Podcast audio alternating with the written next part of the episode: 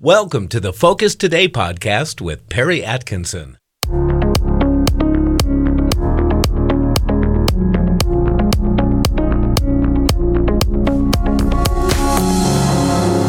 Well, welcome back, and I've been looking forward to uh, having uh, this conversation with our good friend Mark Meckler. Mark is the um, president of Convention of States. Can't say enough about what Mark is doing and continues to do.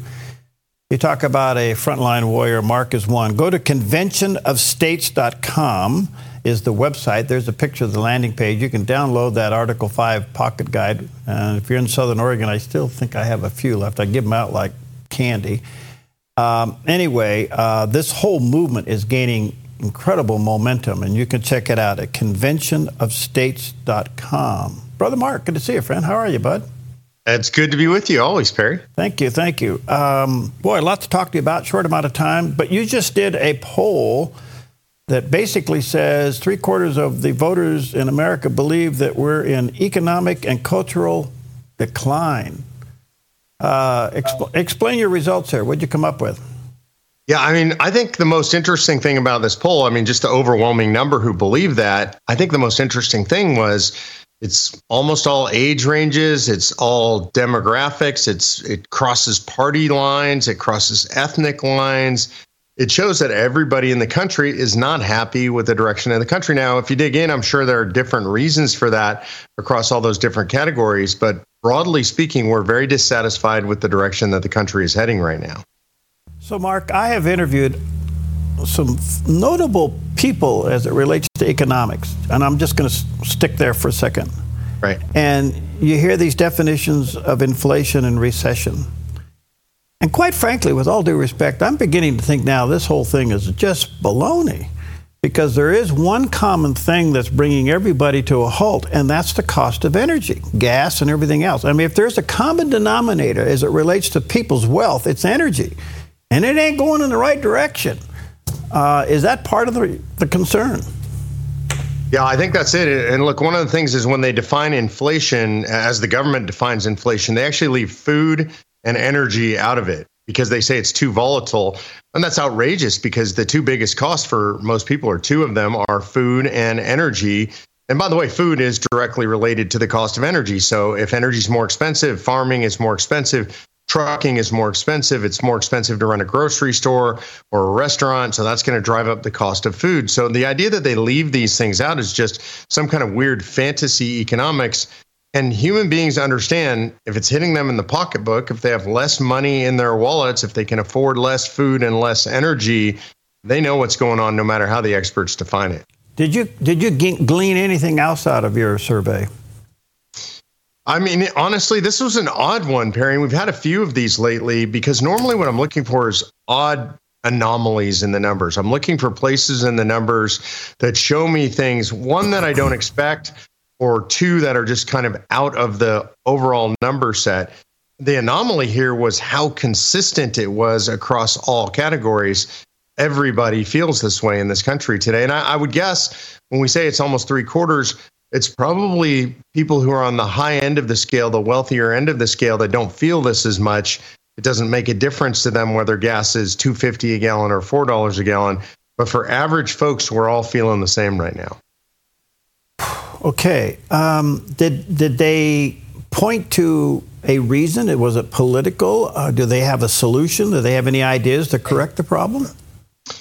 Well, we didn't specifically ask what the solution is, but we did do. Uh, we asked a question about who do they think can solve the problems facing the country, and overwhelmingly, who they said were you and me and the regular folks of America, not the politicians. So again, this was entirely consistent across parties. They don't. They're not looking to the politicians. They're not looking to Washington D.C. They say only we, the regular people working together, can solve the problems facing the country.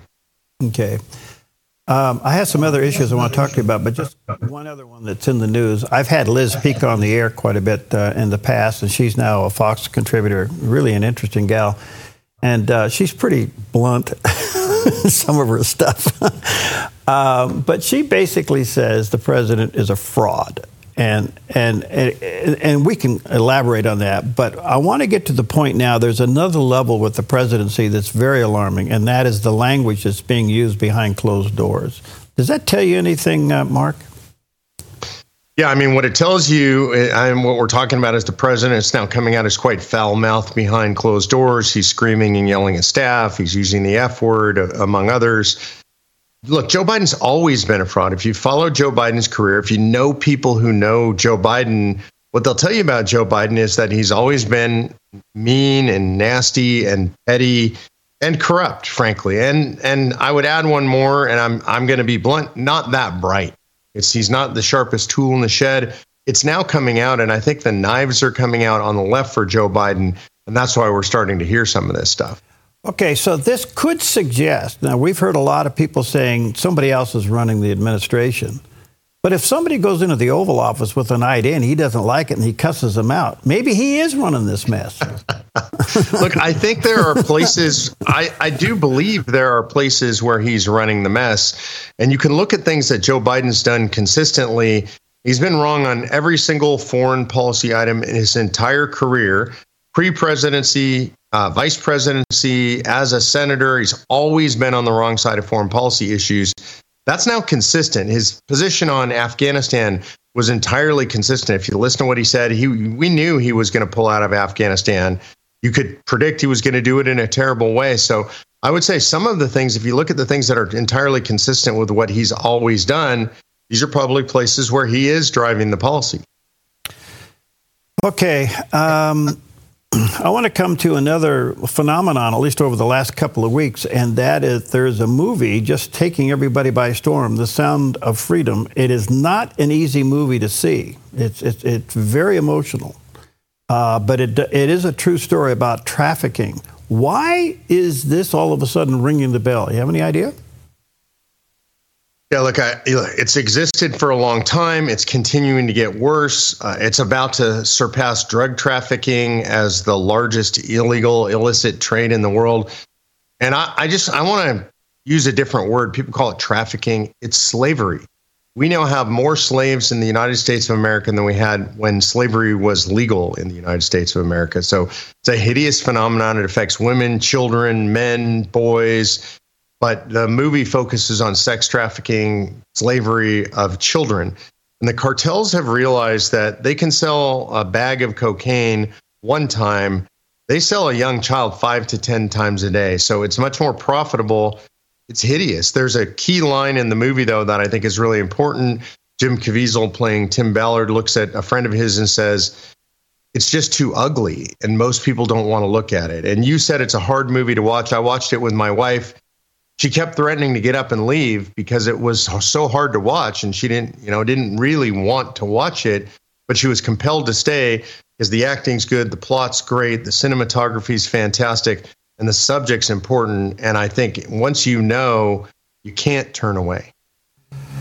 Okay so it's brought light to darkness here. Um, do you think something will shift as a result of this I'm not certain. I certainly think America's heart is starting to shift because again, uh, the movie is was the number one movie last week, and you can't turn away from this issue once you know about it. I think we're going to see more churches getting involved, more Christians getting involved, but it's it's spread beyond that community, which I think is what has to happen. I think the difficult part about the sex trade in the United States of America is that it's tied intimately to the border. And the only way we're going to stop the sex trade is to shut the border I don't believe at this point that the Biden administration has the political will to do that. Okay, uh, I'm noodling your term slaves. That that is probably very appropriate. Um, you could cross this over into the other phenomenon in our culture today, and that is um, all of the confusion, uh, sexual confusion, LGBTQ, uh, transgender, all those difficult things to deal with. But quite frankly, Mark, isn't this just flat, open child abuse? Oh, it's worse than child abuse, even. You know, it's one thing uh, we see child abuse, terrible situations in, in kids' own homes, in foster homes. But this is literally just children being treated as property. uh, the back end of the story is a lot of times they take these kids, they abuse them sexually repeatedly for years on end. Eventually, it's so graphic, but eventually their their body parts are worn out. They're worn out, and they can't do it anymore. And then a lot of these kids are killed and they're sold for parts, for organs. So it's much worse than just calling it child abuse. Okay. Um, um, do you think that, as horrible as it is to talk about, could be a reason to keep the border part of the discussion for 2024? Yeah, I think it's the most important reason. Look, there there are two things going on with that border uh, that are just absolutely fundamental. They're both really hard to talk about. One is this slavery that we see, and it's not just the movie covers the childhood sex slavery part of it, but we have labor slaves all across America working in factories and construction and restaurants, and they're they're literal slaves. They're coming across the border illicitly. The second is fentanyl, and fentanyl is just put it simply, and again to to not cleanse the language, it's mass murder. That's what's going on. There are at least 70,000 people a year dying of fentanyl poisoning. There are now other drugs coming across the border that are creating human zombies in our cities. It is mass murder perpetrated on the United States by the cartels, funded and fomented by the Chinese government. So you've got slavery, you've got mass murder. There is a war being committed against the United States of America, and that's the reason to keep it at the top of the list. Do you have any reason why we don't connect the dots you just gave us? Why don't we? We know the cartel's doing this, we, not only with sex trafficking, but with drugs. But those drugs are coming from China. Now, the question is, why aren't we putting pressure on China? And why aren't we putting pressure on Mexico for letting it in? Yeah, I think there are multiple reasons for that. Uh, I think uh, for to give people the benefit of the doubt to what I would call uh, good-hearted leftists is they just believe that there's just a bunch of people coming across the border and they need opportunity and, and America should provide that opportunity. And I understand that at a heart level, but we can't rescue every person in the whole world. But all of that traffic, Perry, 100% of it is controlled by the cartels. None of it's random. They control when people come, how they come, how much they pay to come. So I think we're we're not doing it one because people have good hearts and, and that's the good part of it. I get that but two, because the narrative benefits Democrats. They like this narrative. Three, they think they're going to get voters out of it. Four, and the most base reason is money. People are making billions of dollars. The cartels are now $150 billion a year annual business. We know Joe Biden and his family have been deeply in bed with the CCP. They've been paid by Chinese operatives over the decades. The Hunter Biden scandal shows us all of that in bold relief. So there are financial incentives not to stop this stuff. All right, let me take a quick break. Honored to have with us Mark Meckler. Let me say to our viewers and listeners uh, check out uh, the conventionofstates.com uh, website uh, and get that booklet. If you're in Southern Oregon, come by. I think I have a few left, which means, Mark, I'll have to get more. in the meantime, um, you can uh, go online there at conventionofstates.com. We'll be right back. We'll be back to this week's interview in just a few seconds. In the meantime, we want to let you know that you can watch this interview plus many more exclusive interviews that happen this week on the Dove's Daily TV and radio show by visiting our website, thedove.us. And while you're there, sign up for our free daily devotional, The Word for You Today. Three months of daily readings that will connect you with God's Word. Now, back to the show.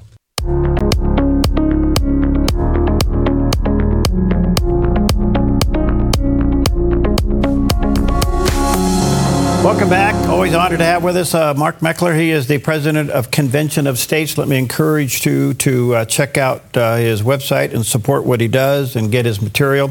Conventionofstates.com and more and more interest. Uh, they're growing quite rapidly. How many states now, Mark, you got going? Uh, 19 states. Kansas is just about across the line, and so is North Carolina. So that'd be 20 and 21. That's wonderful. God bless you. That's wonderful.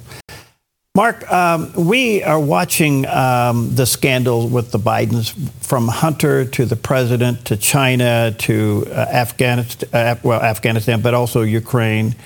And here comes Christopher Wray yesterday before the committee. We're listening to this stuff. And guess what? Cocaine shows up in the White House and they can't figure it out. Are we this stupid? Are we really this stupid? No, look, I think everybody knows what's going on in the White House with the cocaine. I mean, my assumption is it's from Hunter Biden, but I, I'm going to be a little bit broader than that. There are a lot of scurrilous people inside this administration, inside this White House. Look what we saw with the alphabet soup pride day at, at the White House, the kind of people they let in there. So I'm pretty sure it came from Hunter Biden. I also am absolutely sure that they know absolutely who it came from. Look, they have fingerprints all over that baggie. They have fingerprints of everybody who works in the White House, certainly of Hunter Biden and all the staff. They can figure this thing out in five minutes. There are cameras all over the White House. We don't know because they're not telling us and they're trying to hide it, and that's it. So the scandals, will they go anywhere? I mean, the, the, evidence and the bank records and everything else, you know, you know the drill. I don't need to go through the litany of list here, but it, gosh, what more do we need here? Yeah, we shouldn't need any more. There should be impeachments over this kind of stuff. There, I haven't seen it. I mean, certainly Lauren Boebert has filed articles of impeachment. Will they actually go anywhere? They've been referred to committee. I doubt it. Uh, and then certainly if it went to the Senate, even if articles of impeachment did issue, if it went to the Senate, the Senate would not convict because no Democrat's going to vote to convict. The real question is going to be is how long are the knives that are coming out on the leftist media and are they really going to go after Joe Biden? that's where we'll see his presidency actually fall if they decide they don't want him to be president anymore. I can't help but think that the DNC has got a plan here because I can't imagine the president making it through to the nomination, of which he has to go through debates and everything else to get there. Uh, so they got to have something else behind the scenes they're working on.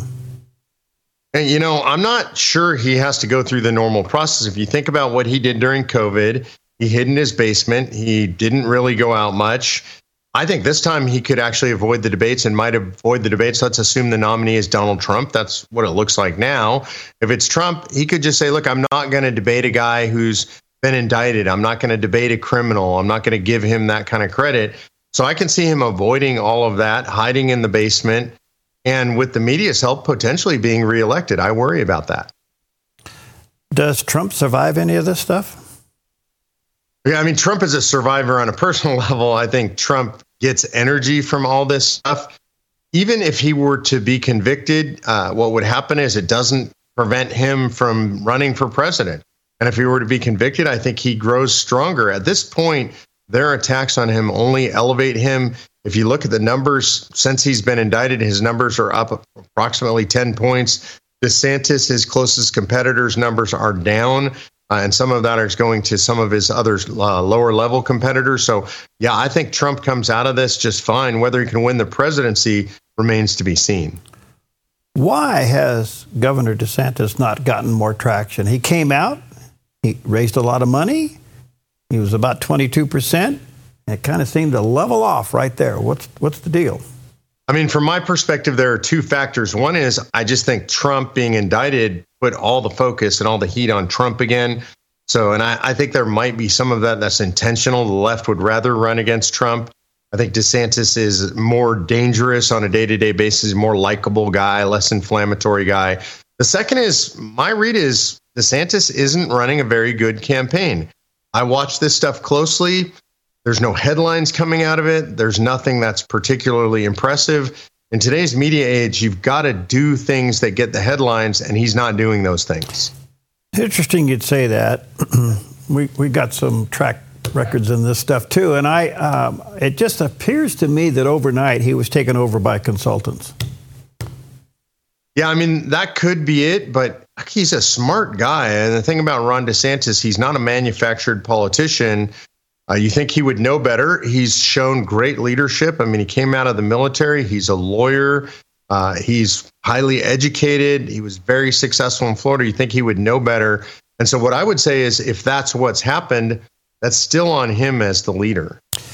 Okay, so there's another thought that's brewing here is um, if Trump becomes the nominee, and, and as polarizing as he is across the board, the most important decision he's going to make is his running mate.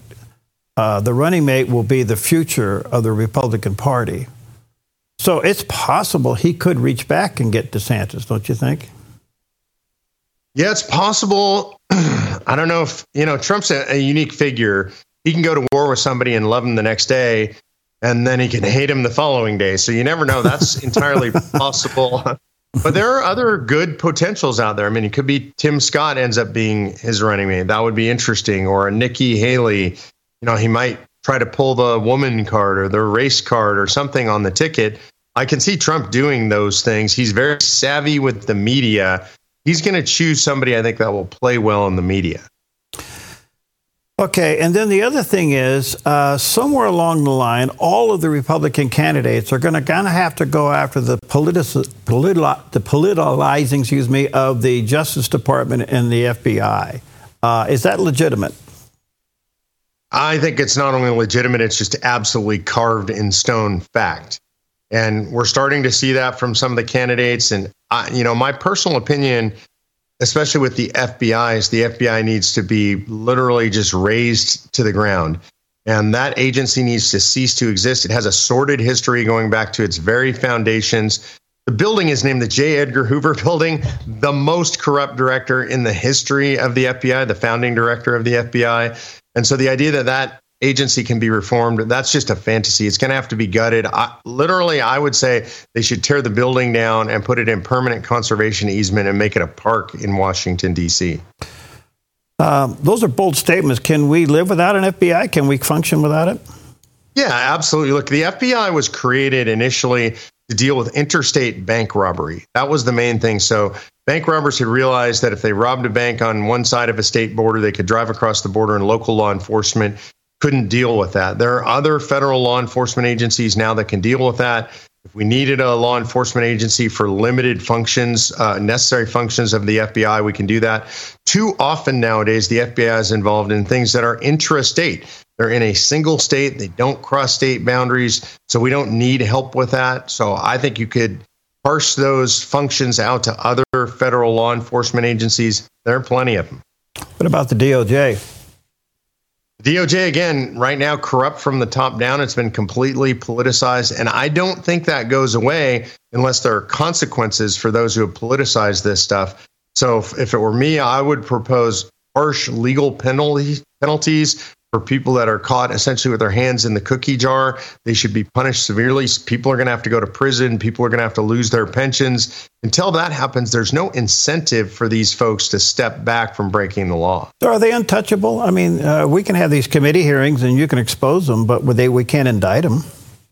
No, I think at this point they're largely untouchable, and that's the problem. So if you know that you benefit from doing these bad things, and if you know that nobody can do anything to you, the worst they can do to you is what we saw them do to Christopher Wray yesterday, which is just kind of verbally rake him over the coals in front of the American public, then why not do it? You preserve your power, you preserve your profit, you preserve your prestige. By doing the dirty deeds, they're going to keep doing those deeds. So the previous administration, both on the DOJ and the FBI, basically they go scot free. So the only thing you can really tag is the current ones, right? Yeah, I, that is, that is the thing. Look, if we don't start prosecuting these people, and prosecuting them hard, this behavior is going to continue. If Republicans think the Democrats aren't going to do it next time they're in power, well, history shows us something completely different. We do the same thing over and over again, get the get the same result. Yeah. if we expect a different result, that's insanity. Republicans are going to have to start playing hardball. Good stuff all the way around. Mark, you're a fascinating guy. What are you working on besides everything? know, I've got. I'll tease something for you, Perry. I was in Nashville over the last few days, uh, recording some pilots for a new television show that I'm going to be doing. Uh, that television show is intended to elevate all the positive stuff going on in the country. You and I talk a lot about the problems yeah. and the di- difficulties we face, but there's great positive stuff going on all over the country. Grassroots folks doing amazing things. We're going to tell those stories so that the American people have hope and are willing to engage in the fight. Can I put my hand up for the program? Absolutely. when, when? That's probably going to start. We just filmed the pilots. I'm guessing we'll we'll be able to see them uh, probably last quarter of the year. Okay. Um, put the Dove TV network on your list there. This is fascinating. Yeah, this is so fascinating because you know, yeah, we do talk a lot about the negative, but it's it's part of the the information. Uh, it's it's the, um, being the watchman, the awareness of things like that. But at the end of the day, we know who's in control, and uh, there is seemingly to me an underground revival in America. You just don't hear it, but it's there. Yeah. So our job, look, it's important that people know all these negative things that are happening because otherwise you don't know what you're facing and, and that you've got to take action against those things. But also, we need to have the hope. We have the ultimate hope because we have a Savior. Yeah. But we also have yeah. hope because there are people like you and and millions of others, honestly, doing great things all across the country. So we want to elevate those stories. All right, brother. Good to see you. Thanks for your time. Again, folks, go to conventionofstates.com and you can learn a lot. Order one of those booklets. If you're in Southern Oregon, come on by. We'll give you one. And uh, I think you'll find it to be very informative. And tell your friends, too, especially your friends in other states conventionofstates.com. God bless you, Mark. Keep up the good work, Putty.